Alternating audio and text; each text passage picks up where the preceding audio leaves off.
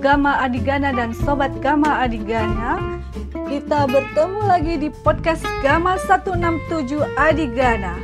Kali ini kita akan memasuki episode kedua season 1 Mengenal lebih dekat tapi bukan Peros.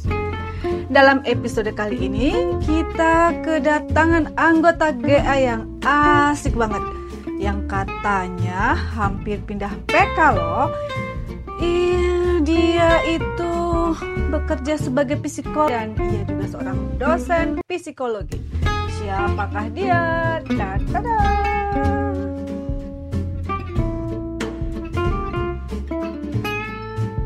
Halo. Halo, halo. Halo. Halo, Mbak Yuli. Halo, Mbak Rizky, Mbak Dina, Mas Kade. Ini dibuka dengan ketawanya Bu Yuli yang sangat khas gitu kan ya, yang cekikikan.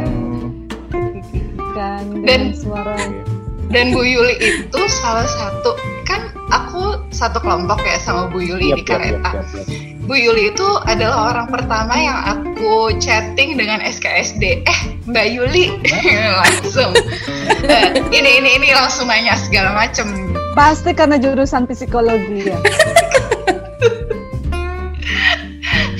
langsung SKSD. Terus udah gitu kita itu eh, partner di kala ngantuk. Jadi kalau udah Ah. mulai ngantuk mau Ih. apa? Masa ya? Suka Emang- iseng ya? Emang Bu- Emang Bu Yuli sering ngantuk ya? Ya, Belum tahu, belum tahu, belum tahu dia. Ya ampun. dan ya itu mungkin karena karena cepet nyambungnya ya itu karena itu kali ya sama-sama psikologi Sama kali psikologi ya. ya. Iya. Pasti. Jadi yang nyambung-nyambungnya, oh ya bener se- sefrekuensi jadinya. Mm-mm. Jadi Nah. cepet masuknya Uh-uh. ya. Betul. Nah, jadi kalau misalnya masih ada yang belum kenal Bu Yuli juga sampai Hmm? sekarang, Bu Yuli ini adalah seorang psikolog ya Bu ya. Ya. Kok tadi ikut-ikutan jadi Bu sih? Ini gara-gara psikologi. Mbak aja. Gara-gara Mbak, aja orang masih Kita muda. Ya ya ya.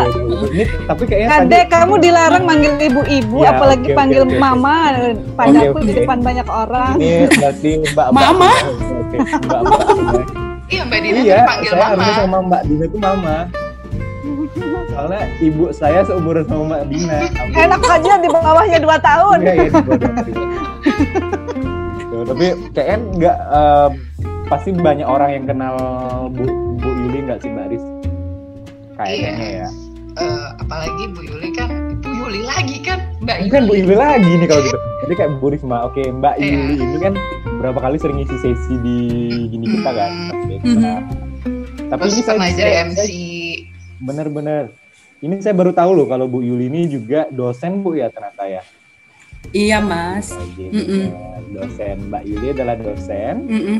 Di yang bener Saya dosen di Universitas PGRI Semarang, Heeh, di prodi bimbingan dan konseling.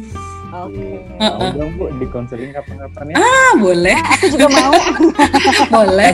boleh. FYI, saya belum pernah masuk BK sih selama Aha. 12 tahun ya wajib belajar ya.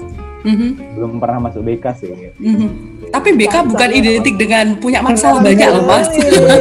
Ya. Nah, itu itu yang harus dirubah kan kan kadang masuk BK itu kayak apa ya mesti dapat masalah gitu kan Heeh. Negatif bu ya benar-benar. Mm-mm, mm-mm, nah, sebenarnya Hmm. 11 12 sama psikologi sih. mm-mm, mm. Yang ketemu psikolog itu pasti dipikirnya punya masalah. punya masalah ya Mm. heeh.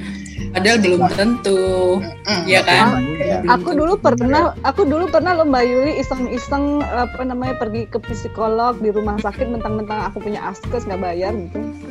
Kita memanfaatkan Ya gitu Mbak Di aku aku malah beneran punya cerita sama psikolog loh. Dulu Kenapa? aku lagi berden apa ya benar-benar kayak digituin aku aku lelah aku Mhm. aku cuma pengen ketemu orang yang benar-benar bisa apa ya maksudnya itu mengerti ilmu secara saintifik itu kan ya kalau Mm-mm. cerita sama Hmm. orang kan biasanya kayak either kita diintervensi either kayak lebih di nggak tahu kerahasiaannya dijamin atau nggak aku sampai nyari psikolog ke puskesmas waktu itu. Aku Mhm. karena dapat karena karena aku punya teman satu psikolog lagi studi psikologi terus dia tuh nge-refer oke kalau gitu kan coba ke puskesmas aja soalnya kalau sama aku kan nanti udah tahu sebanyak ceritamu jadi emang nggak secure akhirnya aku beneran ke puskesmas loh bener nyari psikolog dan lumayan enak banget aku sampai dua kali kemarin kalau nggak salah. Sesi sama ibu psikolognya itu. Keren. Ngomong-ngomong ya, aku tuh belum pernah loh ke psikolog loh. Lah kan anda Eh, psikolog Kak. kalau anda yang ke Jus- psikolog berarti gimana Tapi tapi dengar-dengar biasanya eh, waktu kuliah para psikolog eh, para mahasiswa psikologi itu sering harus sering ke psikolog ya nggak? Nggak bercanda-bercanda Mbak Yuli. Tapi biasanya malah kayak rawan jalan ya Mbak Riz. iya. iya sih biasanya. Karena tapi kita nggak tahu. selesai. Tapi nggak selesai rawat jalannya. Dan Bu Yuli ini kayaknya satu-satu psikolog di angkatan kita nggak sih?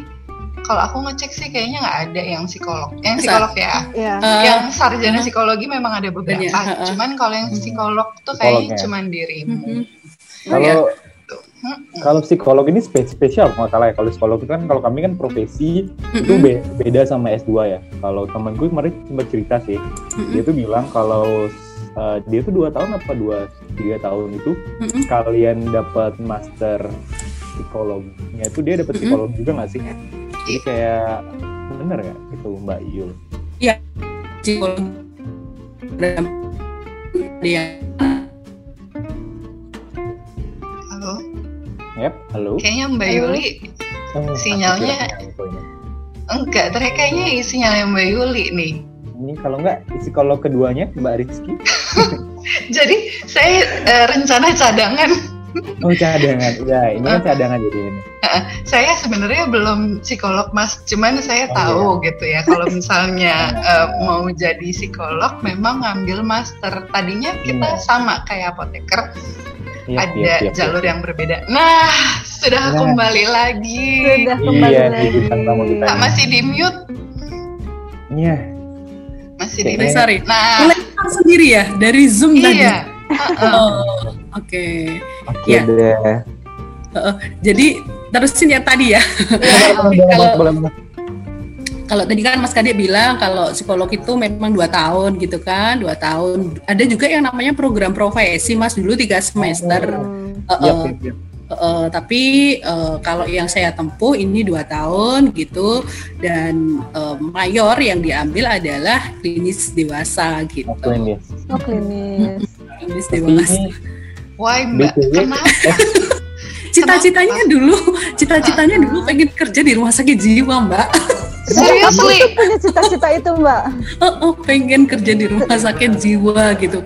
Sejak Oh, oh. kapan itu Mbak punya cita-cita pengen kerja rumah sakit jiwa dan penuh kenapa? tantangan banget ya Heeh, heeh, memang penuh tantangan mbak kelihatannya gitu ya jadi eh, pengen jadi psikolog itu udah lama sih ya tapi memantapkan diri itu ketika SMA gitu Oh. SMA itu udah pengen heeh, SMA itu udah Kenapa? pengen jadi psikolog seperti itu jujur sih salah satunya terinspirasi ya dari ibu saya gitu kan oh. Ibu saya itu kan orang eh, sosial gitu, jadi sering kali lihat beliau itu ngonselingin orang, beliau bukan psikolog gitu kan, Hmm. beliau eh, konselor gitu, sering kali konseling sama orang, kadang juga eh, pas di rumah itu masih nerima aja, sempet juga "Eh, ini kok asik banget ya gitu ya, ini kok asik banget gitu kan, terus kadang juga suka apa ya ya tahu kan klien-klien yang datang gitu. Banyak banyak hal banyak permasalahan gitu. Tapi ketika sudah lihat eh, kliennya ini tadi berdaya ya itu kok ada suatu ada suatu kepuasan tersendiri gitu ya. Oh, kita iya. bisa bantuin orang gitu. Oh. jadi akhirnya dari itu tadi oh iya ya gitu. Akhirnya ya jalan jalan salah satu salah satu eh, cita-cita ya sejak sejak sejak kecil itu tadi ya pengennya jadi psikolog. Akhirnya SMA ambil IPS ya udah deh aku ambil ambil psikolog aja gitu sekolahnya di psikologi gitu Dan kenapa Mbak spesifik rumah sakit jiwa? pengen aja mbak Riz tantangan aja gitu ya. Tantangan eh, tantangan gitu kan kalau di normal kan udah banyak ya. Memang dulu sempet sih diprotes gitu. Kenapa sih masuknya di klinis? Maaf ya kalau di klinis itu kan yang berhadapan dengan orang-orang yang mengalami banyak gangguan. Dan nggak ada asiknya gitu kan. Beda dengan yang di organisasi. Misalnya ketemunya orang-orang dari perusahaan duitnya gede gitu kan. Kalau di klinis kan kayak pengabdian oh ini pengabdian banget benar-benar pak ya. Apalagi yang rumah sakit jiwa tadi kan ya gitu. Tapi inilah tantangan gitu. Inilah tantangan. Jadi yang uh, lihat betapa bersyukurnya gitu, betapa bersyukurnya ketika kita. itu tuh punya mental yang ya. sehat gitu.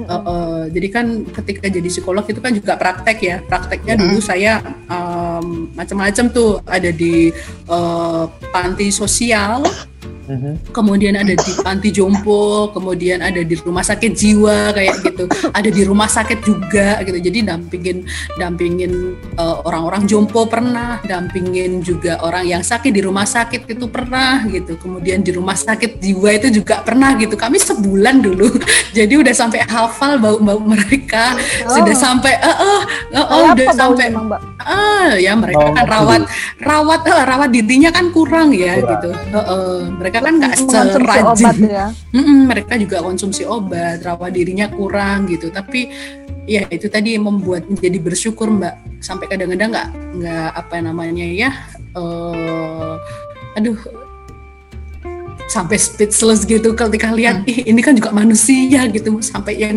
segini parahnya sih ya kalau lihat yang parah-parah gitu. Ini tadi kadang ada yang yang keluarganya ketika ada yang sudah uh, masuk ya di rumah sakit jiwa ada yang nggak uh, nganggep lagi kayak gitu. Sempat ada ya banyak kasus banyak cerita lah mbak. Itu yang membuat akhirnya bersyukur. Kalau bisa jangan sampai lah benar-benar yang namanya mental ini dirawat jangan sampai yang kayak gitu gitu. Itu. Nah ngomongin sama ini saya ada beberapa cerita sama mm kita bagaimana uh, mungkin stereotip orang sama ini malah jadi bahas kasus jiwa itu nggak apa-apa ya mm-hmm. masih mm-hmm. masih inline sama, Mbak Yuli jadi memang kita perlu akui kalau masyarakat kita juga memandang sebelah mata juga mbak ya benar-benar kayak benar-benar buruk banget sih bagi orang-orang yang mungkin uh, secara mental memang udah perlu perhatian perlu, ban, perlu bantuan gitu, gitu kan mbak mbak Yul ya mm-hmm. soalnya di dekat rumah saya tuh memang mungkin bisa dibilang udah sekarang udah lumayan lumayan baik sih mbak udah stabil gitu lah gitu. tapi mm -hmm. benar-benar kayak dikucilin keluarganya kayak benar-benar segitunya gitu kan sih ya ada masih budaya pasung-pasung gitu kan kalau mm -hmm. mm -hmm. yang benar-benar merenggut semua kebebasannya sebagai man manusia hak dasarnya udah tidak ada sama sekali kan gitu Iya betul mas, Mm-mm, betul betul banget. Jadi kadang kan kalau udah kayak gitu kan jadi stigma juga ya. Iya benar oh, benar. Oh gitu. Terus ya tadi pentingnya uh, masyarakat kita kan kadang-kadang tuh lebih banyaknya ke hal yang sifatnya uh, kuratif ya. Udah parah dulu gitu baru berobat gitu kan. Tapi iya, bagaimana upaya untuk mencegahnya, prevensinya seperti itu itu kan yang masih kurang gitu ya. ya Mm-hmm. Dan, dan kebanyakan kayaknya di awal-awal itu denying ya keluarganya ya. Jadi iya. akhirnya jadi tambah parah kan. Mm-mm. Mm-mm. Ya malu lah Mbak Din. Ya kan kalau misalnya mm. ada yang ini ini kok rada aneh sih nggak seperti orang-orang normal gitu kan. Untuk menerimanya itu kan kadang juga bukan hal yang mudah ya Mbak itu apalagi kalau udah sampai masuk ke rumah sakit jiwa aduh apa kata dunia apa kata orang nanti punya punya kerabat yang di sini ah enggak enggak, enggak. akhirnya akhirnya kan banyak dikucilkan padahal salah satu supportnya itu kan juga dari dukungan dukungan keluarga kan itu juga sangat penting gitu mm -mm. Mbak wah. kamu ada cerita nggak yang paling um, berkesan. apa, ya, berkesan? Dari salah seorang pasien. Atau keluarga pasien. Atau ya yang pernah kamu alamin mbak? Hmm. banyak sih mbak. Hmm. uh, ya itu tadi yang akhirnya banyak cerita dari mereka ya. Jadi hmm. akhirnya saya belajar bahwa ya setiap orang yang kita temui entah itu kecil, entah itu remaja, entah itu dewasa, entah dia itu dianggap normal atau juga mengalami gangguan ini ternyata juga uh, membuat saya banyak belajar gitu loh, belajar belajar lebih untuk bisa mengenal orang lain gitu. Jadi kalau tadi salah satu kasus sebetulnya banyak, tapi ada satu yang membuat saya itu sempat ah ini generasi muda nggak boleh kayak gini gitu. Hmm. Saya ketemu salah satu orang di mana hmm. orang itu uh, dia cowok mbak dia cowok hmm. Uh, saya ngerti dia itu cukup bertanggung jawab terhadap keluarganya dan sebagai seorang seorang remaja ya yang sudah lulus sekolah seperti itu kan dia cari kerja gitu kan. Ya harapannya tentunya ketika cari kerja kan yang berpenghasilannya juga lebih ya agar bisa bantu orang tua gitu kan. Orang tuanya support sampai akhirnya dia kerja di salah satu pulau gitulah. Mm-hmm. gitu. Sampai akhirnya ya kita kan juga tahu yang namanya kerja itu kan kalau nggak apa ya nggak kompeten atau mungkin kita kurang kurang kurang punya kompetensi kan kadang juga bisa bisa uh, mm-hmm. tidak dilanjutkan kan itu kan. Mm-hmm. Mbak Yuli oh, kenapa oh ya oke okay. terus uh, Mbak ada satu kejadian sampai orang ini akhirnya ya tadi dia tidak siap menerima menerima keputusan itu gitu kan di satu sisi hmm. ya pengen untuk apa namanya bisa kerja bisa bisa bantuin orang tua gitu kan tapi ternyata ketika di PHK ketika di PHK hmm. ini kan tidak semua orang juga mampu ya mbak itu sampai hmm. akhirnya mulai ini timbul gangguan-gangguan ini tadi ini gitu jadi kalau saya lihat aduh sampai orang tuanya udah habis-habisan mbak buat memberangkatkan dia ke itu sampai aduh ya Allah jangan sampai deh gitu. Niatnya baik gitu kan dia anak muda gitu dia pengen bertanggung jawab tapi ternyata dari sisi dari sisi psikologis dia ternyata di sini ada yang ada yang lemah nih gitu. Hmm. gitu jadi Oleh mungkin karena, dia juga nggak tahan sama beban harapan orang tua juga kali ya? Iya iya Mbak Din itu tadi. Jadi kan memang akhirnya belajar juga ya onset uh, angka kejadian itu kan banyak di remaja kan padahal hmm. ketika remaja ini tadi dia sebagai seorang remaja dia mengalami gangguan uh, permasalahan seperti ini ya secara psikologis seperti ini bukan tidak mungkin kan itu akan berdampak pada masa-masa selanjutnya mbak ya, ya tahap perkembangan setelah itu oh, ya. Mm -mm, itu kalau di masa remajanya dia oke, okay, bukan tidak mungkin ya. Minimal kan dia punya mm. bekal yang kuat juga untuk menuju masa selanjutnya gitu kan di masa dewasa gitu masa oh, oh gitu. Ya, dan, dan akhirnya apa situasi kayak gitu kan banyak diungkap sama film-film ya. Berapa banyak coba film-film yang ngomongin soal gangguan eh, kejiwaan atau mental hmm. illness gara-gara hmm. problem keluarga ya. Betul. Mbak, tapi iya. boleh nggak sih saat aku hmm. tanya itu sebenarnya hmm. uh, ada juga faktor genetikanya atau sebenarnya di, uh, genetika juga tapi juga dipicu oleh situasi atau memang betul-betul hanya faktor eksternal yang membuatnya begitu? Dari sisi internalnya kan juga ada ya Mbak, ya kan. Kemudian dari sisi hmm. keluarganya kan juga ya. Saya pikir ya salah satu salah satu upaya ya ini mulai dari prevensinya mulai dari keluarga gitu kan hmm. mulai dari keluarga hmm. mulai dari pengasuhan bagaimana orang tuanya dalam mendidik anak kan seperti itu kan dan itu balik lagi ke tema yang kamu suka ya mbak ya iya betul mbak jadi kan kita itu nggak pernah sampai akhirnya ya jadi, jadi gitu dulu nggak pernah uh. sampai kepunya kepikiran seperti itu mbak mbak mbak uh. Kiki tapi akhirnya nih oh iya ya ternyata ya keluarga ini tadi kan kita tuh nggak pernah ada sekolah formal kan? Yeah. benar nggak sih sekolah formal untuk untuk apa namanya uh, berkeluarga itu kan nggak ada kan? Uh, dan ya, sekarang kan? tuh baru jadi orang tua di detik di mana anaknya lahir. Dan pada saat itu dia mesti belajar sekaligus praktek Iya, oh, oh, semuanya kan learning by doing tadi tuh mbak, hmm. iya kan hmm. ya. Pokoknya kalau bener ya udah dilanjutin, kalau salah ya nggak diulang lagi kan gitu kan.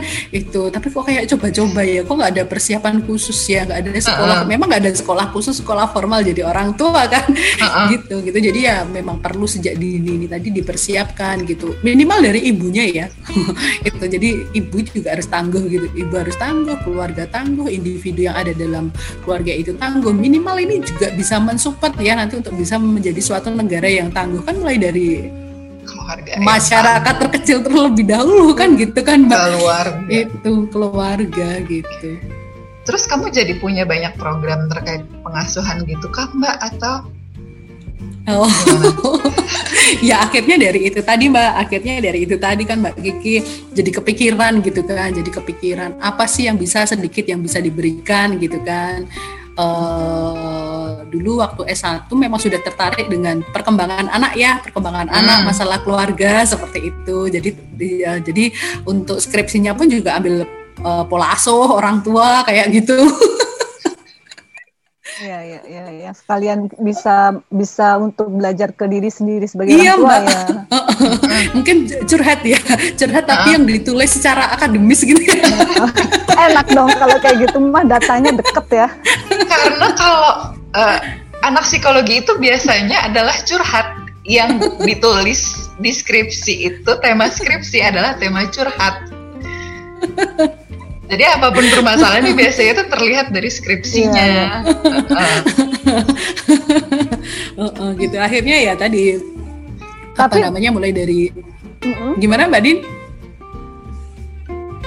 Ya hmm, jadi ya dulu. jadi akhirnya uh, jadi uh, akhirnya ya karena punya apa namanya punya interest ke situ ya juga nggak nyangka juga oh iya ya ternyata dulu waktu skripsi nulisnya juga ini gitu kan dan ternyata ketika bekerja diruntut-runtut lagi gitu kok hmm. masalahnya ini ya ketika di prevensi gitu kok juga ini nggak bisa nih kalau ketika nggak nggak mengikut sertakan uh, keluarga pendidikan keluarga ini adalah sesuatu hal yang penting gitu kan itu sampai akhirnya ya uh, sedikit yang dimiliki gitu kan mulai bikin nih mbak kayak beberapa uh, tahun kemarin itu bikin Komik semacam modul oh, modul. Uh, modul juga modul untuk pengasuhan orang tua gitu oh, sama okay. tim sih bukan saya sendiri gitu kan uh. sama tim gitu kan uh, kami buat modul tentang mindful parenting gitu bagaimana hmm. mengasuh yang berkesadaran seperti itu mbak kemudian hmm. juga uh, prevensi prevensi untuk kekerasan seksual pada hmm. anak. Itu kami bikin komik. Itu juga dari obrolan sih ya. Oh, itu jadi obrolan. Terus banyak guru-guru juga yang merasa apa namanya? Gimana ya? Gitu curhat-curhat gitu. Terus gimana untuk anak TK akhirnya bikin program itu dan diajukan uh, ke Kemenristek toh alhamdulillah juga didanai itu dua tahun gitu. Mbak, berarti kalau misalnya tadi itu itu kan prevention ya, uh, mm -mm. tapi ada juga lagi tadi Mbak Yuli juga bilang ini jadi serius banget ya nggak apa-apa lah ya nanti tahu-tahu belakangan ya kita juga sambil santai sih. Uh, ada misalnya kalau misalnya kayak Kadek tadi bilang itu kan masyarakat masih melihat uh, yang sakit atau berke, uh, mental illness itu sebagai stigma yang buruk gitu. Nah masyarakatnya sendiri masih memandang kayak gitu gitu. Nah itu bisa nggak sih misalnya di tim-tim psikologi uh, itu misalnya membuat kayak tadi lewat pakai komik atau apa sebenarnya memberi kesadaran sama masyarakat supaya biasa aja loh sakit psikol apa sakit jiwa itu itu sama kayak kita penyakit yang lain gitu sakit hmm. apa fisik yang lain itu gimana? Hmm. bisa nggak mbak kayak gitu? Bisa mbak. Ya ini ini sedang berjuang untuk disertasi hmm. mbak. Oh disertasinya ngebahas itu. Oke okay, iya. baiklah. Ditunggu ya gitu. Ditunggu. Tapi memang butuh butuh kolaborasi dengan banyak pihak mbak. Hmm. uh, uh, dan sekarang kan juga apa namanya ya ya memang itu memang bukan hanya tugasnya psikolog sih ya. Uh, tapi semua pihak lah mbak. Semua pihak pihak semua pihak itu uh, apa namanya juga uh, bisa berkontribusi gitu. Masalah uh, psikologis itu tuh nggak hanya psikolog aja gitu. Kita bisa bergandeng tangan kok. Kita bisa melakukan do something untuk lingkungan sekitar kita. Ketika kita misalnya tahu sedikit hal gitu ya tentang sesuatu kita bisa share gitu.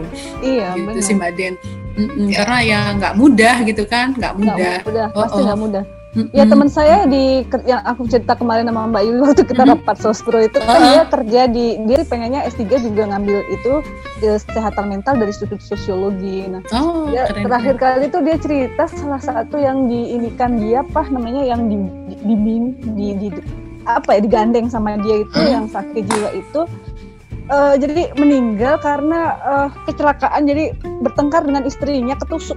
Jadi sebenarnya kan yang sakit jiwa suaminya sih temannya temanku itu si mm-hmm. mentor yang di mentor ya. Apa ya bilangnya sih apa sih mbak? Kalau uh, kita sebagai relawan terus dia uh, helper sama itu bukan? Helper ya. Temanku itu helper. Nah yang temennya yang di helperin itu yang ditolong itu kan mereka udah deket banget tadinya. Kemudian dengar dia itu yang di helperin itu menikah. Nah rupanya ya itu. Kalau dari awal saja misalnya keluarganya belum sadar dia punya gangguan jiwa masyarakat juga nggak sadar uh, dikasih pekerjaan khusus untuk orang-orang gangguan jiwa padahal dia kan kepala rumah tangga kan dia udah menikah. Nah istri yang dinikahin pun itu juga punya gejala yang sama. Nah hmm. jadi ketika misal akhirnya kan istrinya yang bekerja. Nah pada musim pandemi ini kan banyak di ras apa di PHK ini ya? Hmm.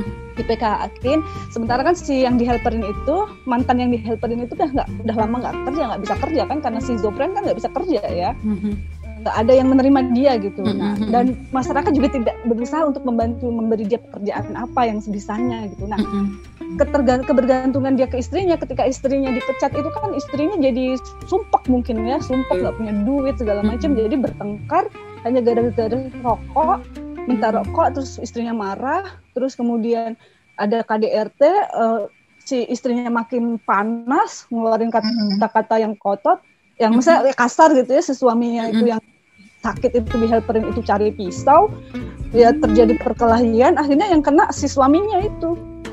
Sedihnya dia lari kan lari ke rumah orang tuanya ke rumah orang mertuanya dikasih pisau yang dia habis nancepin ke itu si istrinya itu terus bukannya langsung ditolong nggak di- ditolong tapi diobatin sendiri lah gitu nggak dibawa ke rumah sakit jadi akhirnya perdarahan dan meninggal. Hmm. Hmm. jadi eh, apa ya namanya ya itu kan karena pertama pasti keluarga nggak sadar bahwa harus disupport terus Is- Mm-mm. aku nggak ngerti aku speechless terus kayak gitu deh pokoknya komplek ya Mbak Din like ya ya bener kata kadek tadi awalnya kan sebenarnya karena masyarakat kita itu belum paham gitu mas ya Mm-mm. Eh, s- ya, apa ya, Betul. ya gitu deh aku udah speechless Oh, oh, betul kok Mbak. Memang karena eh, selama ini kan ya dianggap itu kan lebih pentingnya itu kan eh, sakitnya secara fisik ya. Ya kan Hmm. kita sakit, pusing, sakit kepala gitu kan buru-buru lah cari obat. Tapi kalau mengalami Kalau- kondisi psikologis yang itu kan kadang langsung udah nggak apa-apa gitu kan nanti-nanti gitu nggak segera cari eh, pertolongan gitu kan akhirnya ketika sudah parah baru deh dan kita pun kayak nggak sadar sih sebenarnya sama diri kita sendiri kalau Hmm. ini kayaknya sebenarnya udah masuk ke zona-zona yang Hmm, benar nggak oke deh. Nah Iya. kita sendiri, kitanya sendiri kadang-kadang nggak sadar. Gitu kan. Ya, so- soalnya memang orang yang punya gangguan mental illness kayak gitu juga mereka secara fisik sehat-sehat aja, bugar gitu, nggak kelihatan apa-apa, nggak kelihatan apa. aku mengenai ini aku pernah baca mengenai the differences between healthy and wellness. Jadi Hmm. ketika orang healthy itu ya ngacunya ke physically gitu. Kalau wellness itu baru yang lebih holistic gitu sih? Sejahtera. Kalau aku itu jadi kayak benar mental, spiritual sama physical itu jadi satu itu namanya wellness. Jadi Mm. kan uh, approach di Indonesia tuh lebih menganggap sehat itu hanya fisik aja. Ketika orang masih fisik sehat ya dia sehat. Ya udah. Ah, bener kemarin kalau aku pernah baca itu lebih holistik namanya wellness nggak sih mbak? Kalau Iya. Jadi iya, jadi eh, sebetulnya kalau kesehatan itu kan nggak hanya kesehatan secara Iya. fisik ya, tetapi kan juga menyeluruh dan bagaimana dari apa yang dimiliki oleh diri ini tadi bisa berkontribusi pada lingkungan sekitar kita kan gitu kan itu. Mbak. keren. Sekalian di ini aja. Eh, seingatku dulu tuh pernah kan ada yang namanya kayak acuan gitu. Eh, Mhm. Kita sampai mana sih dikatakan sehat mental? Maksudnya sampai ke pada tahap apa? Ini seingat aku ya Mbak ya. Kalau kita udah mulai eh, tidak berfungsi secara baik, hari-hari kita tidak berfungsi secara baik, terus kita sudah mulai mengganggu orang lain, ada orang yang merasa terganggu dengan sikap Mhm. kita. Terus apa lagi ya Mbak ya? Jadi eh ya tadi Mbak kalau kalau tadi ya kalau yang namanya sehat secara sehat itu sebetulnya kan nggak hanya secara fisik saja, tetapi sehat itu kan juga secara secara mental dan bagaimana Hmm. juga diri kita itu tadi bisa bisa bisa bisa berfungsi lah, bisa berfungsi secara optimal seperti itu kan, bisa berfungsi secara optimal di dalam dan kita juga bisa berkontribusi pada lingkungan sekitar kita seperti itu. Jadi ketika kita sudah misalnya si eh, sudah mulai merasa kesulitan misalnya ya dalam Hmm. melakukan proses penyesuaian diri ini juga harus jadi warning juga kan bagi diri kita kan gitu kan kadang banyak orang yang ketika susah melakukan penyesuaian diri ini tadi kan juga ya kan terlalu lama misalnya ya dari dari dari normal itu tadi kan juga sudah sudah harus di- mulai diperhatikan nih gitu Mm-mm. gitu sih mbak Mm-mm. Dan terus mulai ada orang yang merasa terganggu dengan kelakuan kita, gitu kan. Ya. Ini kayaknya udah udah lebih mendalam banget kita kuliah nih ceritanya. Kita mengenai tapi ini. ah, tapi seru seru boleh boleh tanya yang lain. Isu mental health ini soalnya benar-benar kayak kayak jadi concern tapi kita, kita bingung juga kan mulai dari mana karena emang holistik banget pendekatannya. Nih btw Hmm? kalau dari yang di listnya ada yang saya dapat ini mbak mbak Hmm. S2 nya itu bener 7 tahun ya? Asal oh itu Aku tak barusan reduksi mau ya. nanya itu. sih ya. Itu tak reduksi ternyata nggak selama itu mbak. Jadi Oh iya. eh, saya baru ingat 2011 itu saya masuk kerja gitu. Saya masuk Oh. kerja di tempat yang baru gitu kan. Eh, tapi juga cukup lama mbak karena jujur sih les ya. Salah satunya adalah eh, saya saya saat itu kurang mampu untuk mengelola. Mengelola diri Hmm. mengelola waktu gitu. Hmm. gitu. Jadi eh, waktu dan diri saya gitu. Jadi mm, lulus S1 kemudian itu kan saya daftar kuliah habis Hmm. daftar kuliah itu eh, saya menikah mbak Oh, Saya jadi menikah. kamu terjeda dengan Mm-mm. menikah. Mm-mm, saya menikah kan kebetulan orang tua saya sakit gitu kan mertua Mm. saya sakit kemudian juga itu udah anu ya kalau orang Jawa itu nikah kan pakai hari-hari gitu kan Ya, hari baiknya apa gitu. gitu kami aku jujur sempat wow secepat itu gitu kan. Karena baru daftar kuliah kan. Heeh, aku masih ingat itu Agustus. Agustus tuh lamaran terus habis itu cari hari baik hari baik gitu. Eh, udah Desember nikahnya ah lama banget cepet banget gitu. Secepat itu gitu. Kan aku baru kuliah aku gitu. nggak ada sesi pacar-pacaran gitu Mbak? ada sih ada. Ada, ada. Heeh, ada. Dan cuman ketika Heeh. sudah memutuskan menikah, menikahnya tuh langsung jreng-jreng-jreng gitu. iya Heeh, santap gitu. berat nih berarti ya. Mm-mm. akhirnya nikah di Desember terus habis itu apa ya? Oh ya ada episode eh, mertua saya. Mertua saya kan stroke. Itu Hmm. habis itu cukup parah kemudian meninggal. Terus Oh. habis itu setelah itu saya hamil juga mbak. Jadi sempet aduh banyak banyak banyak hal deh itu. Terus juga saat itu saya juga sudah kerja kan ya mbak ya oh, mas Ya Kabir. jadi saat itu juga udah kerja jadi wah satu tubuh tiga peran gitu kan Eh, eh, satu Kamu tubuh rame tiga banget peran berarti Nah. Mbak, di tahun itu. Riwa riwa riwa riwa banget riwa Kalau Iya, loh. sih. kalau teorinya sih dua dua ya waktu ya teorinya satu tiga Uh-uh. tiga semester itu tapi ketika pas praktek ketika saya harus ke rumah sakit jiwa itu kan Mhm. ketika dalam kondisi hamil kan saya nggak mungkin juga kan ya itu karena secara psikologis kan juga ya Ya. entah ngefek nggak ngefek kan itu. Terus sampai akhirnya saya minta untuk untuk untuk untuk cuti gitu kan. Hmm. eh, prakteknya di, di di tahun bawahnya gitu. Karena nggak memungkinkan bagi saya stay di rumah sakit jiwa satu bulan terus pindah lagi tempat praktek gitu. Akhirnya saya harus memilih itu tadi mau praktek kerja praktek atau ini apa namanya hamil dulu gitu kan. Sampai sampai akhirnya itu saya memilih untuk eh, jeda dulu ikut di angkatan bawahnya. Terus habis itu banyak kerjaan mbak Riz. Banyak proyek dan lain sebagainya gitu kan. Aduh udah lah udah pegang duit itu kan udah kuliahnya Ya. lupa. Itu tapi yang terjadi surat pada cinta pada anak-anak psikologi tuh biasanya itu tuh proyekan di mana-mana terus lupa kalau mesti nyelesain kuliah. Dan apalagi punya anak. Aku jadi pengen nanya Mbak, Aha, apa yang akhirnya bikin kamu oke ini harus selesai? surat cinta mbak Ya Allah, surat cinta dari kampus kan tahu nggak Mbak? Aku tuh mengharapkan sebuah jawaban tuh yang ideal gitu kan kayak Wah karena aku tuh harus menyelesaikan ini karena ini Iya. karena aku pengen itu.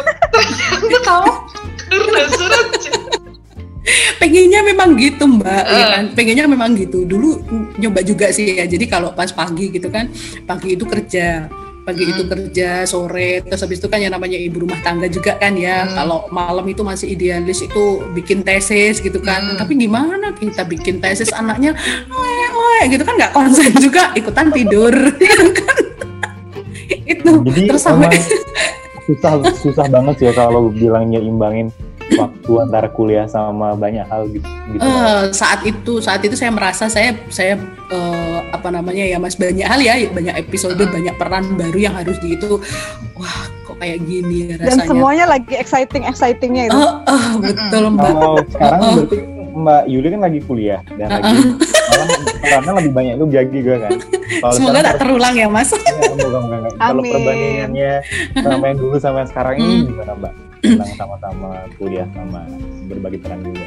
Oh, jadi akhirnya dari situ tadi kan tadi ya habis dapat surat cinta itu akhirnya oh iya. Harus ini eh, eh, gitu kan. Apa gunanya gitu kan? Kita sudah sudah berjalan sejauh ini masa harus menyerah dan kalah gitu kan? Akhirnya saya natang diri saya sendiri nih. Masa Oh, ini masa nih, ini gitu nih, gitu. jawabannya. Jawabannya. iya masa gini gini masa gini sih masa kalah gitu kan gitu. Ayo pinter-pinter dong mengelola waktu gitu. Akhirnya ya itu tadi mas ya capek-capek gimana pun caranya ya wes pokoknya aku harus tetap lulus gitu kan gitu. Kalau sekarang juga karena mungkin sudah ada pengalaman sebelumnya ya ini tadi akhirnya juga ya berusaha untuk work family balance gitu Good. tapi tantangannya luar biasa gitu kan Heeh, gitu Ini mumpung ini nanti sesinya bisa dikat ya, tapi aku cuma pengen nanya honest opinion dari mbak-mbak dan semuanya di sini. Eh, lebih baik itu sebenarnya eh, lanjut studi semasih bisa atau nyari practical experience dulu sih. Karena kalau jujur kan aku, aku kan aku Oh belum ya dapat kerja sama sekali. Karena aku baru lulus kemarin apoteker terus langsung ke PDP terus aja Mm-mm. emang gak fokus kerjanya.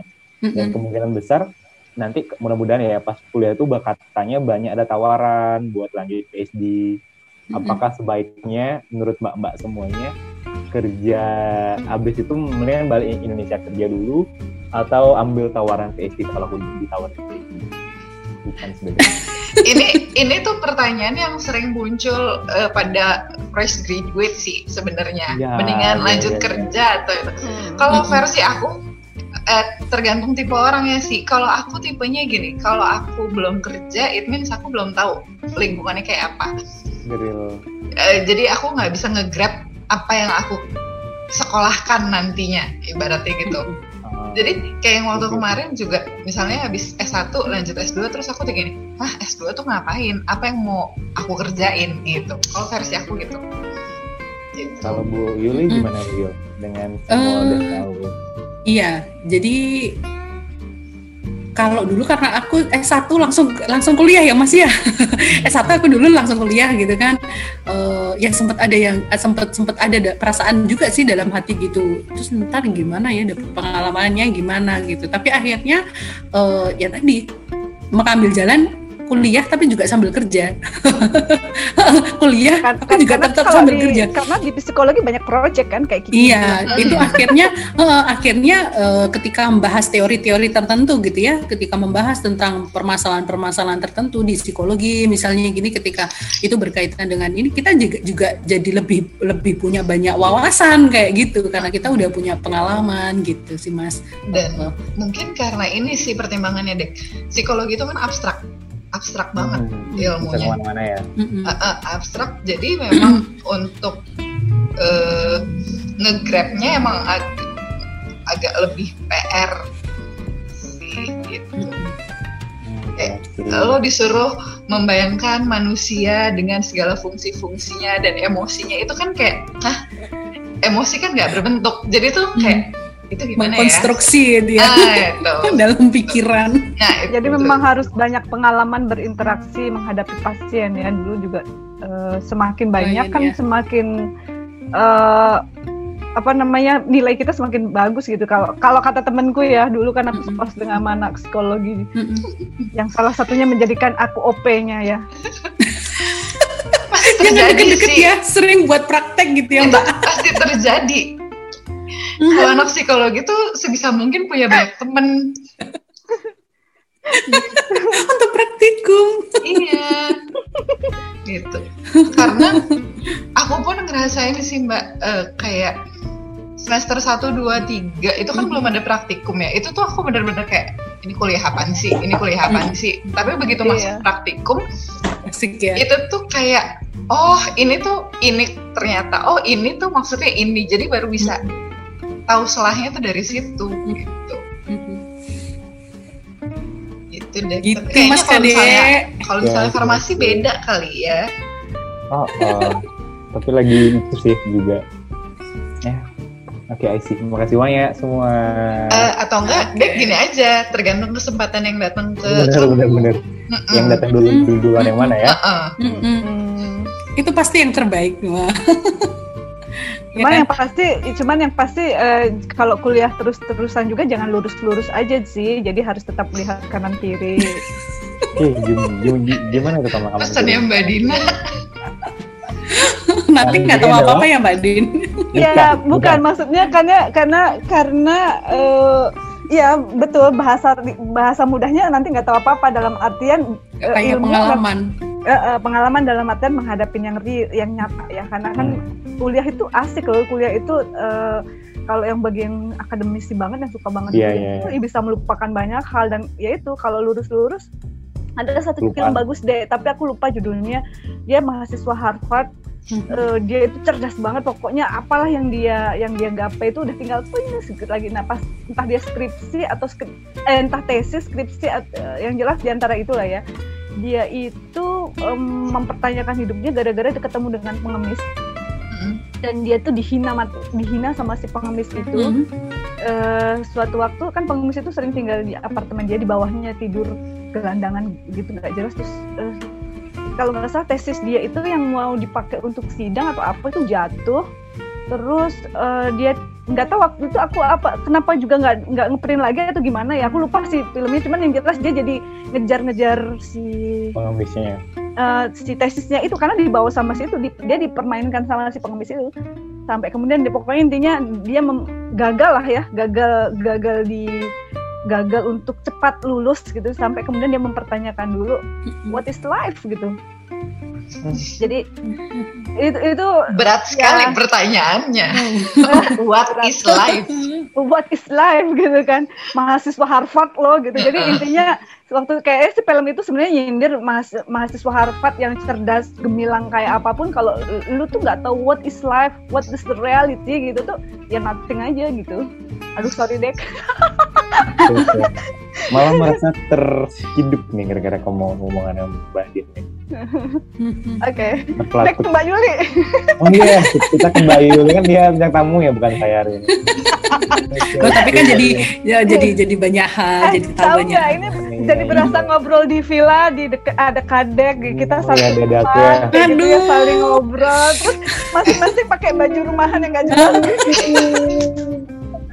Oke oke, ini aku sebenarnya eh, sangat tertarik sama concernnya Mbak Yul yang mengenai bullying, bullying, Mbak. Bullying. Mbak- bullying. Bullying.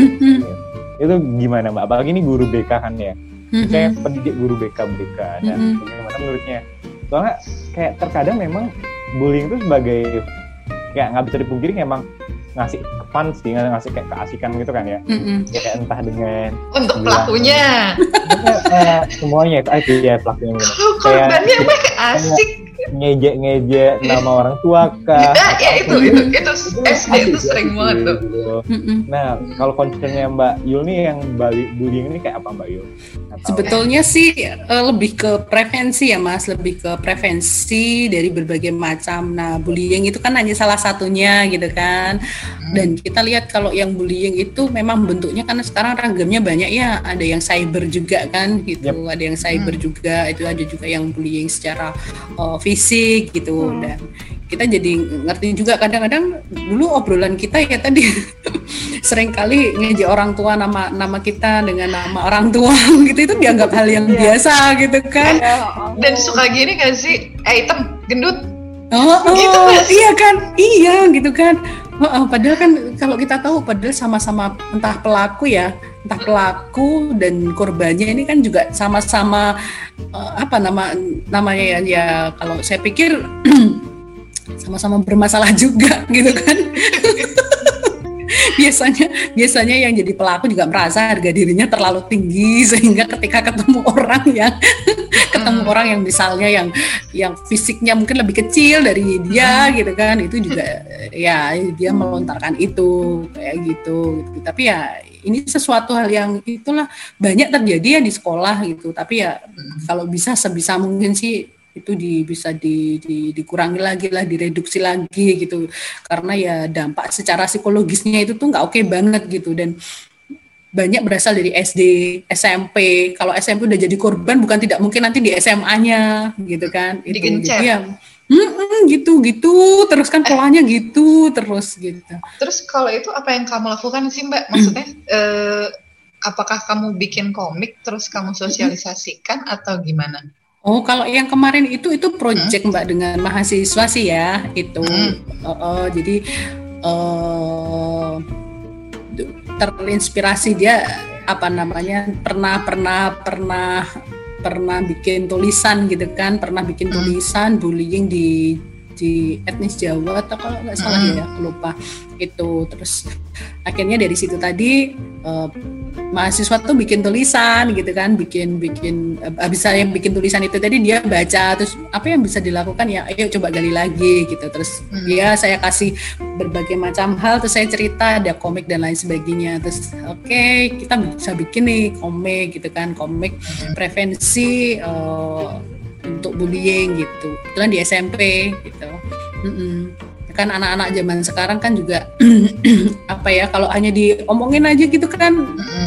ya kan harus ada sesuatu Ya, yang menarik nih ada men- eh, kan ada suatu media yang menarik bagi Heeh. mereka gitu kan dan ketika ada huruf ada warna itu kan juga otak kita kan jadi lebih ini kan lebih "Ih, kok menarik ya gitu kan itu banyak hal sih yang bisa dilakukan bisa pakai komik bisa pakai eh, puzzle misalnya bisa pakai board Hmm. game macam-macam gitulah itu banyak hal ya sebetulnya sekarang ya.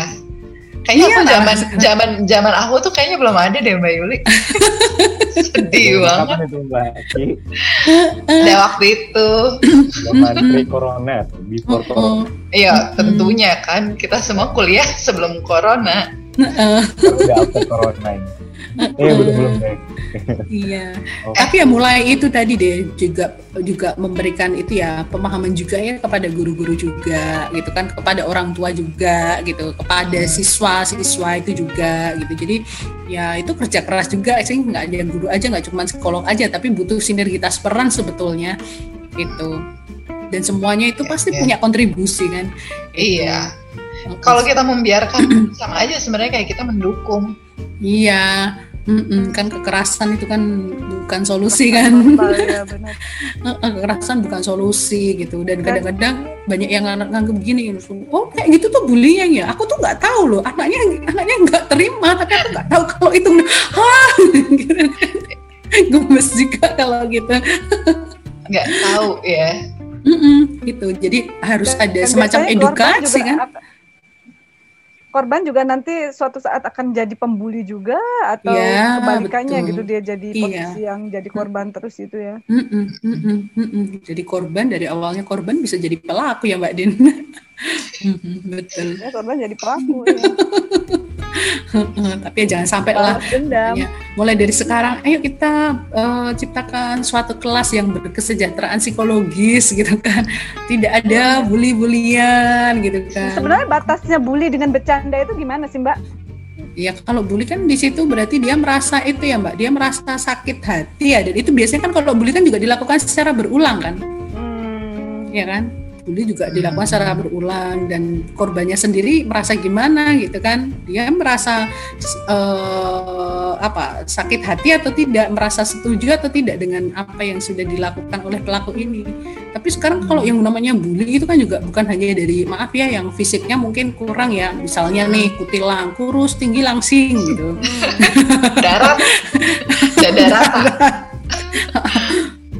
misalnya kulitnya coklat gitu kan kayak aku gitu. Kadang orang yang cantik, yang putih itu juga rawan bully loh. Cantik-cantik dibully juga banyak kan. Oh, yang sering tuh gini, ih cantik-cantik bego. Aduh. Sakit gitu kan. Tetep aja Iya. serba salah sebenarnya. Ya mulai dari dari diri kita deh Mbak Din, Mbak Riz, Mas Kade gitu. Kita bisa lakukan sesuatu gitu deh. BTW Mbak Yuli anaknya berapa ya? Dua Mbak Din. Umur Mbak, berapa dan kalau- berapa? Ya, aku jawab, aku jawab. Satu, Hmm. udah ada yang masuk SMA pas pandemi COVID ini. Udah gede. Itu yang waktu Mbak Yuli eh, kuliah, Aha. hamil, Iya, dia yang iya. lahir. Iya. iya Anaknya nggak anak anaknya Mbak Yuli nggak beda jauh dengan kadek dong umurnya. Enggak lah, aku udah tua mbak. Mbak Yuli, Itu, Mbak. Mbak Yuli, anakmu ada ketertarikan mau jadi psikolog juga nggak? Enggak. Dia tuh dari perut loh udah ngikut ibunya.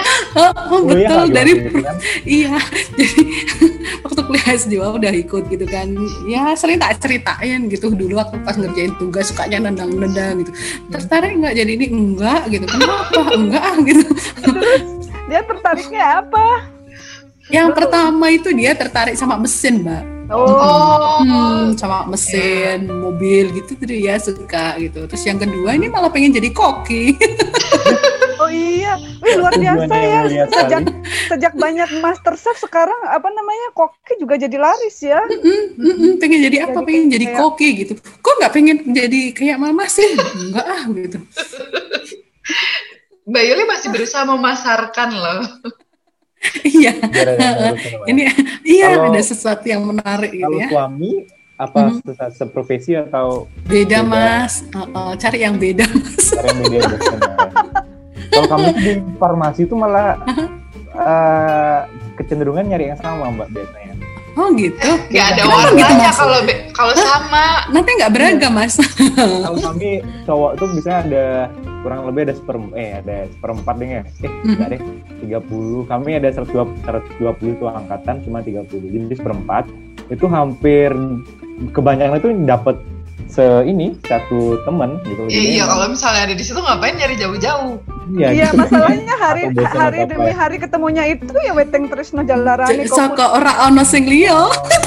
orang Dan sendiri itu udah kayak sering-sering banget, udah kayak setiap angkatan tuh ya setidaknya lima itu tuh jadi lah. Eh, Lima kalian pasangan. incest, kalian incest, kamu dan Ah. teman-temanmu incest.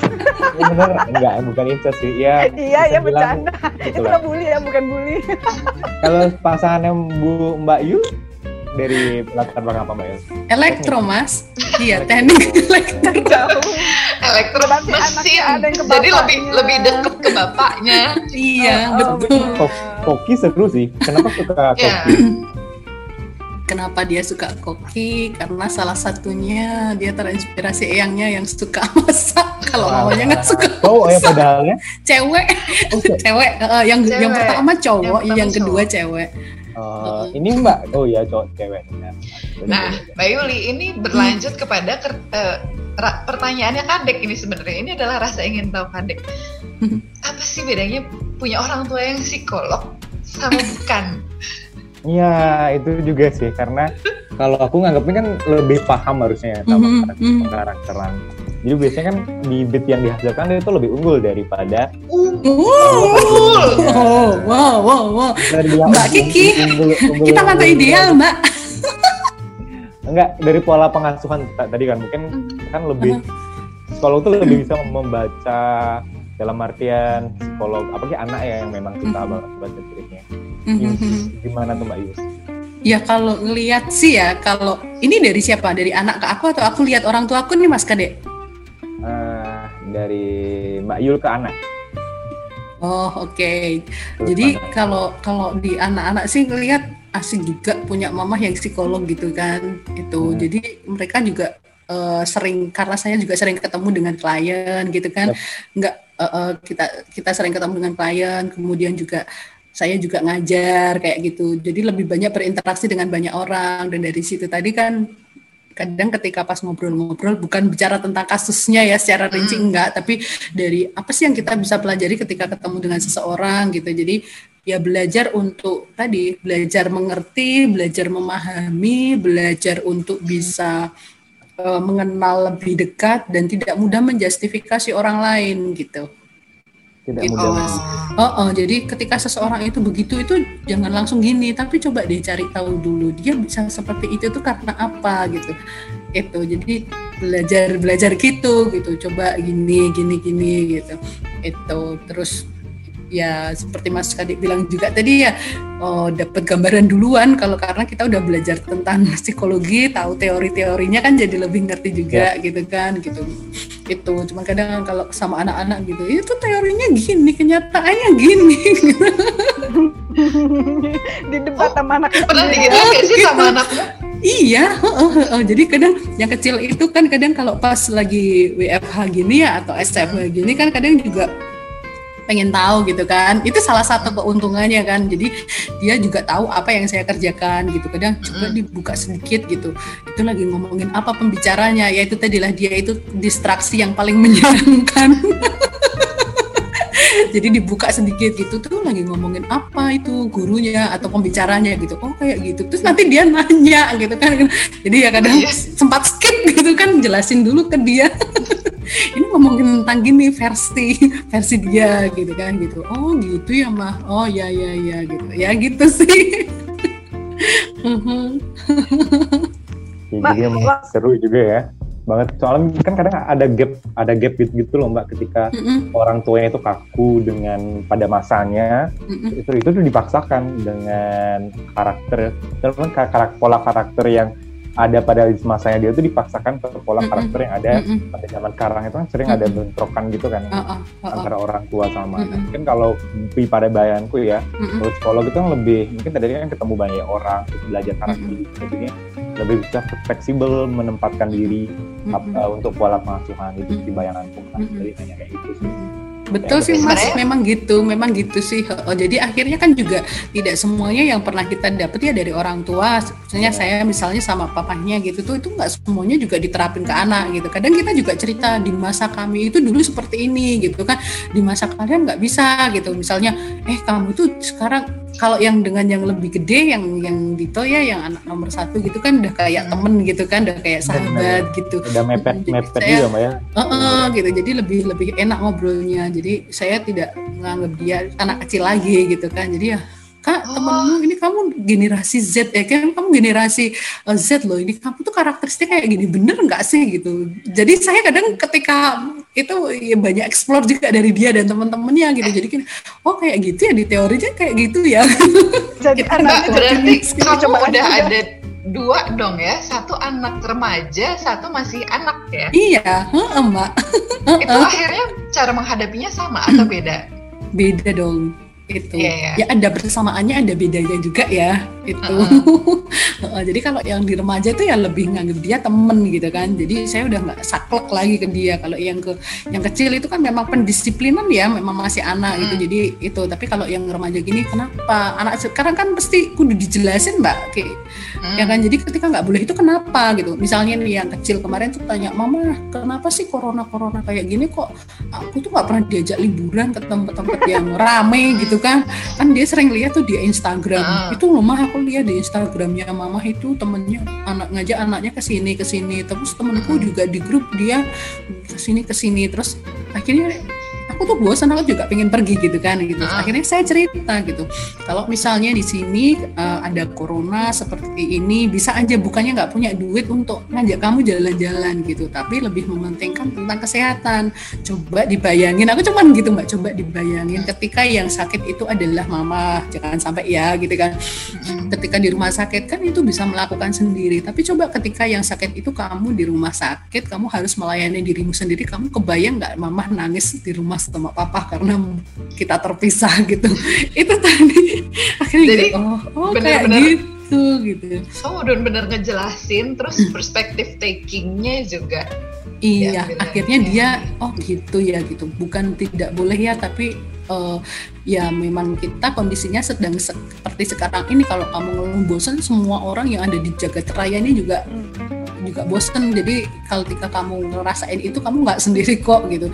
Terus akhirnya mbak ya apa pun yang di rumah ya akhirnya kamu mau apa gitu. Uh, aku bosan gitu. Terus kita mau apa gitu. Kemarin tuh mbak main sepeda tuh di dalam rumah. Dalam rumah. Yang mereka mindahin sendiri ya mbak ya? Iya, ruangannya. Apa?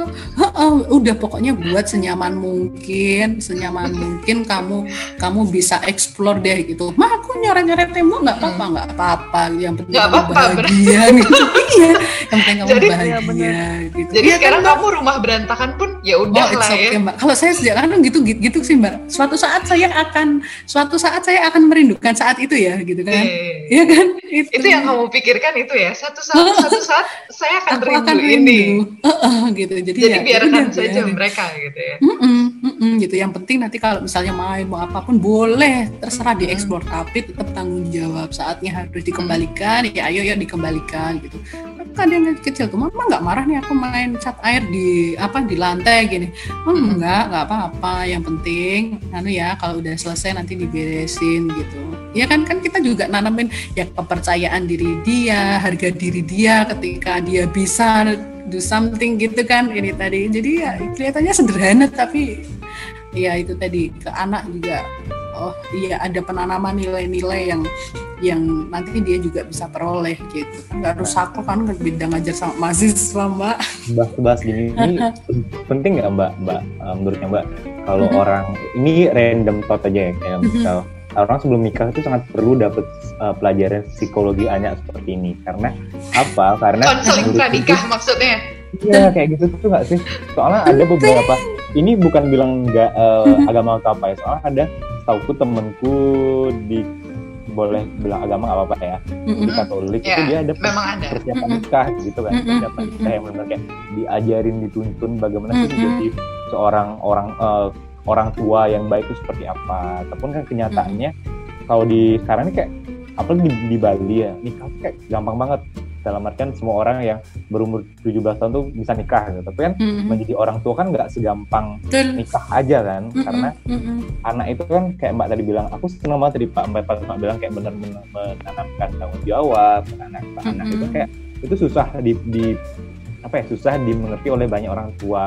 Mungkin mm-hmm. sekarang mereka lebih kayak ya aku marahin sekarang efeknya, tapi kan itu juga jangka panjang kan efeknya. Mm-hmm perlu nggak? Nggak usah nyampe sama, anak ya, sama pasangan sendiri aja lo mungkin nanti kesel setengah mati, cuman gara-gara pasta gigi, cuman gara-gara iya. toren air.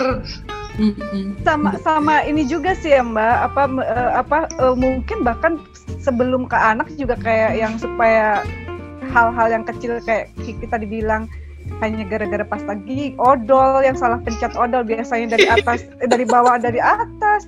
Atau hal-hal yang sifatnya ya beda-beda habit gitu kan. At, itu hal yang kecil yang lebih besar. Lagi kan pasti ada ya mbak. Kayak misalnya gerbong-gerbong masa lalu kan setiap orang tuh pasti kan punya ya trauma atau apa tuh kan pasti punya gitu kan. Jadi kalau nggak diselesaikan dulu antar berdua ini aja setelah kawin-kawin aja ya bisa atau makhluk baru lagi. Wow.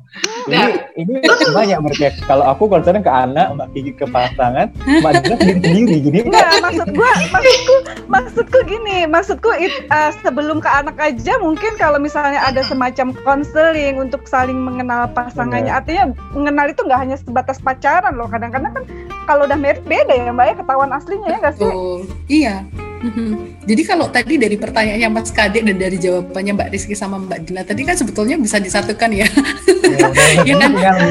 Hanya Mas Kadek tadi penting nggak penting gitu kan? Penting begitu, penting dan mulai dari diri ya. Misalnya bagaimana tadi uh, misalnya Mbak Mbak Kiki tadi bilang bagaimana uh, mengenal pasangan gitu kan, mengenal pasangan, mengenal keluarga pasangan kita. Kan yang kita nikahi nggak cuma orangnya kan, oh, itu kan, tapi kan juga apa tuh?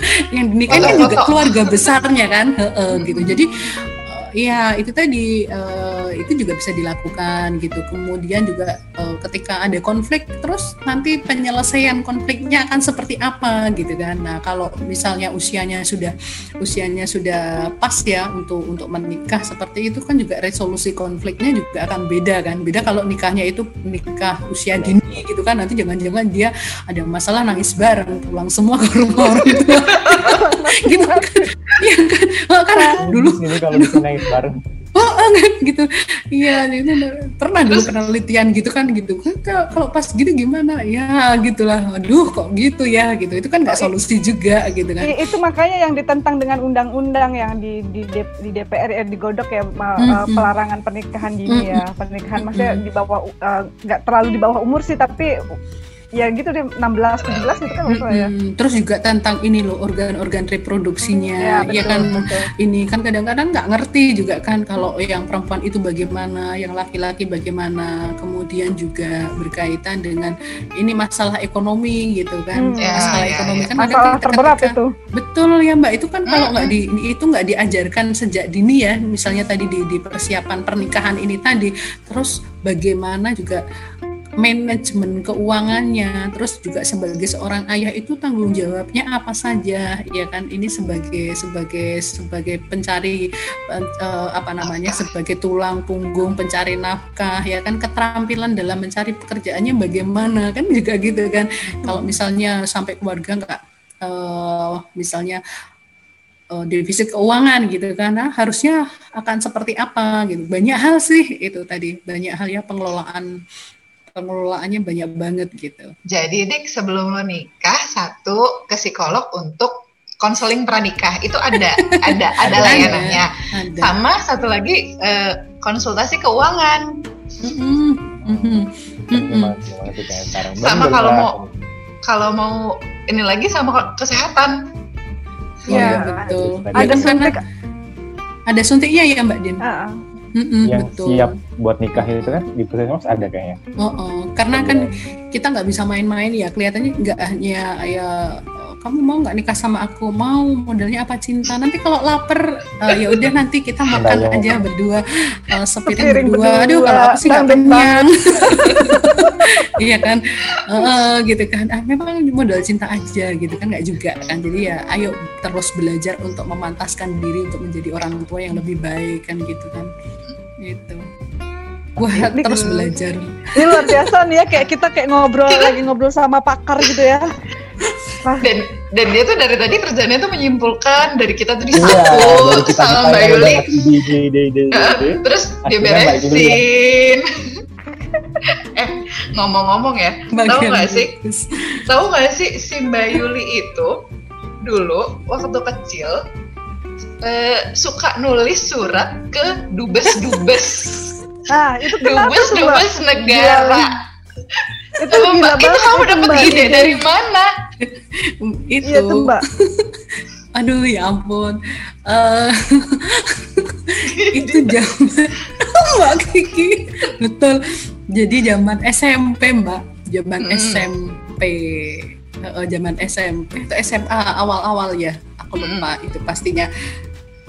itu kan di buku agenda orang tua ya. Di buku agenda Hmm. kerja. Itu kan suka tuh ada tuh. Oh. duta besar mana? Itu kan ada Hmm. alamat-alamatnya kan Hmm. itu terus eh, pas masa SM, SMP atau SM, SMP atau SMA aku lupa gitu. Terus ada salah satu guruku itu yang bilang gitu wah kebudayaan dari negara ini tuh tuh bagus gini-gini. Terus dia sering cerita gitu kan dia pernah ke negara lain gitu kan. Aku jadi bayangin gitu wah indahnya kayak apa sih? Gitu. Jadi visualisasi sendiri kan gitu. Terus kayak apa kayak apa terus aku bilang pak itu caranya gimana agar aku bisa bisa lihat apa yang bapak ceritain gitu? Bukan berarti Ah. tidak mudah percaya dengan cerita orang lain ya tapi saking saking saking antusiasnya gitu kan. Kok nggak puas aja dengan diceritain ya? Gitu. Dan aku aku selama ini ya diceritain itu menyenangkan tapi akan lebih enak ketika aku baca sendiri mengalami Hmm. sendiri itu lebih lebih puas gitu kan.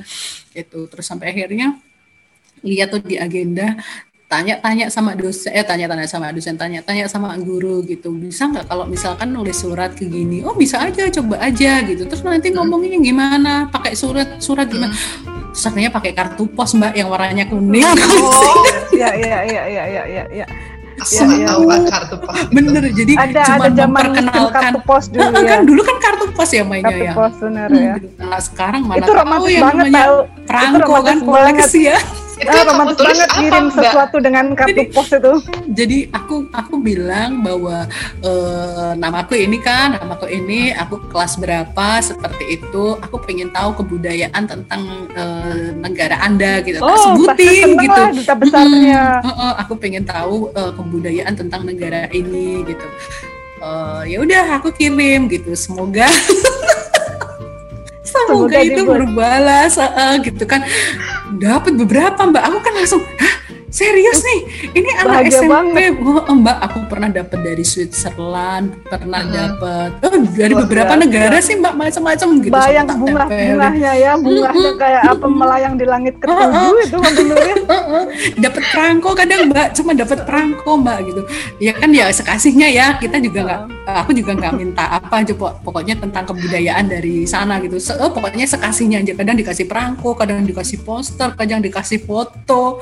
Masih disimpan nggak itu sampai sekarang? masih dong Ya ampun. Eh, Pamerin Mbak, lah ya buat anak-anaknya nih, mama dulu nih. Eh, Mbak Yuli, kamu tahu nggak nih ya? Di mana kita bertiga tuh kan masih ngalamin masa sahabat pena, masa Betul. gitu ya. Iya, Kadek ini lagi kebingungan. Itu apa menariknya? Apa- kita beta cohort ya apa- Iya, Mbak. Jadi dia tuh kayak gini. Apa menariknya terus di, di, dibalas perangko itu apa bagusnya? Kan sekarang ada email bisa email email Oh. Eh, tahu nggak kadek perangko itu sekarang kalau ada orang yang koleksi dan itu dijual perangko-perangko dulu, uh itu harganya lebih lebih dari emas. Perangko Uh. penalis ya eh, apa namanya Filateli ya? Filateli. Filateli. Filateli Oh, oh, dan orang Oh orang yang ngumpulin yang ngoleksi perangko itu wah luar biasa renik rajinnya Dan- dia dan- merawatnya ya. Dulu tuh sempat ada masa kita koleksi perangko. Betul. Jadi deh, koreksi file-file aja ada ya. Nggak nggak ada koreksi perangko Oh, dan kalau kole- koreksi eh koleksi perangko itu kamu tuh nungguin si tukang pos itu mau suratnya buat siapa? Terus kamu kretek-kretekin ya pakai air dikletek dijaga jangan sampai sobek. Jangan sampai sobek. Iya. Betul. yang yang bikin seru itu yang bikin seru juga kan gambar-gambar perangko itu kan unik-unik Oh, ya. bagus-bagus ya. bagus Jadi kita Bagus. Ada yang warna-warni. dan itu dan itu tuh biasanya penanda penanda momen pada suatu negara ya Iya. perangko itu Mm, mm, mm, mm. Nah, itu Ada menariknya jadi dia ada. sejarah sebenarnya kayak kayak pendokumentasi sejarah dalam bentuk perangko Mm, mm. iya biasanya kita jajarin Iya. misalnya katakanlah kayak perangko tahun berapa tahun berapa tahun berapa tuh nanti Ah, ah. jajarin tuh nanti kelihatan oh bedanya ini bedanya ini nambah ini gitu Mm, mm, mm, mm. Menarik kok. Tapi anak-anak zaman sekarang ada yang mana tahu kayak gitu. Eh, Kok seru repot banget sih. pada zamannya ya ya udah beda zamannya zamannya Udah sudah beda zaman. digital karena Iya. semuanya sudah dikirim via email WA cepet satu menit nggak nyampe nyampe dan sekarang Dulu kita- kalau rasanya deg-degan gitu ya nunggu Iya. surat balas periksa-periksa kotak pos Iya. Nuh, ya ampun. Bukain itunya tuh, terus suratnya tuh disimpan. Nah, mm. Ya mengenang lalu, mengenang masa lalu ya Mbak. Ah, Anak, ya. Kalau sekarang kita bisa bikin kok perangko dengan muka kita sendiri. Kalau zaman dulu kan biasanya kepala negara atau orang penting ya. Sekarang kita Mm-mm. bisa bikin perangko dengan muka kita sendiri. nah ya itu itu bedanya sekarang semua orang merasa penting bikin Jadi- perang. jadi sejarahnya yang tahu itu ya kita sendiri sejarah penting buat diri kita sendiri Iya. Gitu. Aduh, banget. kamu juga suka sama Valentino Rossi ya? Astaga. Nah, lu nah lu ketahuan hobinya, hobinya Iya. maco. Ternyata Mbak Yuri, Aduh, ini tahu dari mana? Kiki stalking stalking, Mbak. Aduh, ternyata. Maaf, Mbak. Jadi, Jadi gimana? Jadi setiap jadi siapa yang membuatmu suka Valentino Rossi itu awal? dulu awalnya itu sukanya Michael Duhan. Ah, Ya kan? Terus Ah. habis Tunggu, itu awalnya suka sama motor balap motor tuh dari MotoGP. mana? Motor awalnya Mbak, awalnya itu aku nggak suka nonton TV. Mm. Kalau pas lagi ngobrol sama temen-temen yang cewek-cewek gitu kan, itu kan sukanya ngomongin sinetron. Entah kenapa aku kalau ngomongin sinetron itu pusing gitu kan, kayak ngurusin orang gitu kan, gitu. Terus ngomongnya yang jelek-jelek lagi gitu kan, itu mm, nggak nyaman aja gitu. Terus sampai akhirnya aku biar bisa diterima mbak, kalau ngobrol sama cewek ya, nonton sinetron itu seri pertama sama seri terakhir. tricky tricky padahal. nggak mudeng? Tapi kan minimal tahu oh itu yang dimaksud yang ini gitu kan. Jadi kalau nonton itu awal sama yang akhir minimal ketika ada orang cerita film itu oh iya aku tahu gitu kan. Itu tapi sejujurnya ketika ngomong tentang sinetron atau apa gitu tuh nggak yang aduh nggak yang nyaman gitu kan. Sampai akhirnya cari yang cari kegiatan lah yang lain yang nggak nggak kayak gitu apa gitu kan. Ya udah nonton itu gitu. Sampai ya ya sering menarik aja kan nonton.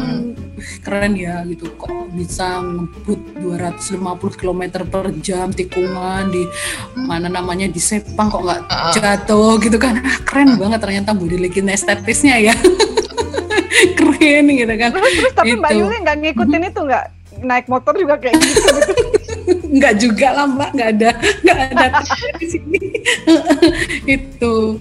Oh, oh, itu sih awalnya dari situ gitu. Jadi ngobrol gitu kok nontonnya sinetron gini kok kelihatannya nggak aku banget gitu kan gitu. Terus oh ya tadi nonton nonton MotoGP suka Hmm. Michael Duhan juara dunia berapa kali gitu Hmm. kan terus ngumpulin tuh poster-posternya foto-fotonya segitunya.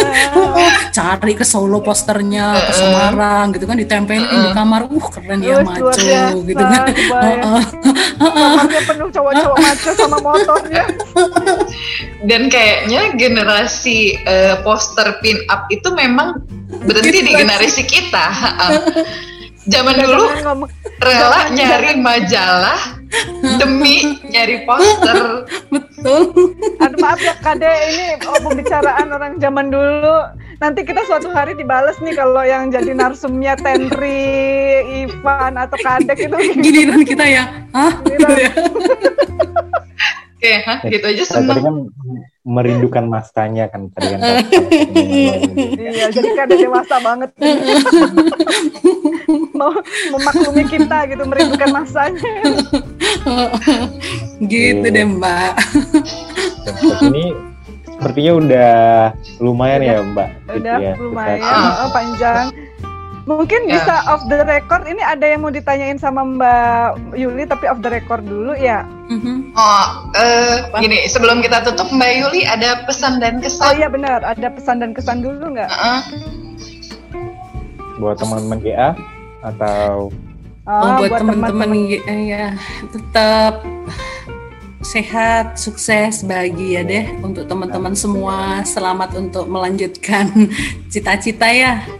Amin amin. Eh, Amin. kalau misalnya untuk teman-teman GA supaya misalnya rajin keep in touch dan stalking, eh, keep in touch lah lewat acara kayak gini gimana Mbak? Iya, jadi eh, ya harapannya sih tadi ya tali silaturahminya tetap terjaga dengan baik, gitu kan? Oh, oh, tetap terjaga dengan baik. Kita nggak ngerti Tuhan itu memberikan Umur. eh, eh, eh, jadi sesuatu itu kan pasti ada maknanya gitu kan. Ini adalah Iya, saudara baru kita gitu Ah, kan. betul, Jujur Mbak Din, aku sempat minta dua kali pindah PK loh Mbak. Iya. Kenapa Mbak? Yul? Bener. Heeh, aku jujur pernah minta dua kali pindah PK karena dulu kan eh, pikirannya sudah kuliah kan. Takutnya nanti kalau misalnya aku ada di PK ini gitu nanti pas eh, tabrakan dengan Jadwal. Jadwal Heeh, gitu kan. Tapi dua kali itu ditolak Mbak. Sampai akhirnya aku udah gini. Menyerah. Oh ya sudah, heeh, menyerah gitu. Mbak, Sampai akhirnya, ya kamu sudah. harus ketemu kami emang. Makanya Mbak. itu. Jadi jadi oh oke akhirnya dari situ tadi ya ini adalah saudara baruku dan aku juga melihat bahwa eh, kita bisa saling belajar deh ketemu dengan teman-teman yang hebat ya. Benar. Oh, oh, kita bisa saling kita bisa saling belajar dari Mbak Dengan Kiki, dari Mbak ya. Dini, eh, Mbak Dina, Mas Kade gitu. Banyak hal ini jadi saudara baru dan kita nggak ngerti suatu hari nanti kan mungkin Ini Serunya kayak apa? dipertemukan lagi ya. Oh, oh, Dipertemukan itu lagi. tadi. Iya. Mhm. Tinggal nyocokin cerita. Di karena udah dengerin Ah. Spotify cerita-ceritanya, pas ketemu tinggal nyocokin cerita. kan? Iya, bener. Ah, Aslinya gimana? Gitu Satu kan. lagi sama aku mau nitip iklan kalau misalnya ada teman-teman Hmm. GA yang mau eh, ngebahas soal masalah psikologi atau apa, kita punya psikolog di sini, jadi boleh. Padahal siapa? Gue cuman iklan doang, tapi yang disuruh Langsung orang. boleh. Gitu kan? boleh, boleh, boleh. Mhm, Ya, boleh. Kapan lah diskusi, nggak apa-apa. Dia Oh, kan oh, konsultasi. loh. Iya sih, sebenarnya via Zoom Zoom juga murah kan sekarang udah bisa diecer-ecer begini. Di ecer. Iya. Eh, Iya, ini aku kan Oke. belinya Zoom eceran. Eceran ya. Oh, baiklah. Ya udah. Oke. Oke, kayaknya Makasih banget. Tapi dulu kasih. ya Mbak Yuli, ini makasih yang di udara dulu ya. Nanti ada sedikit sambungan yang uh, di, di luar udara, eh di darat, eh di udara Mbak, juga tapi udah. direkam.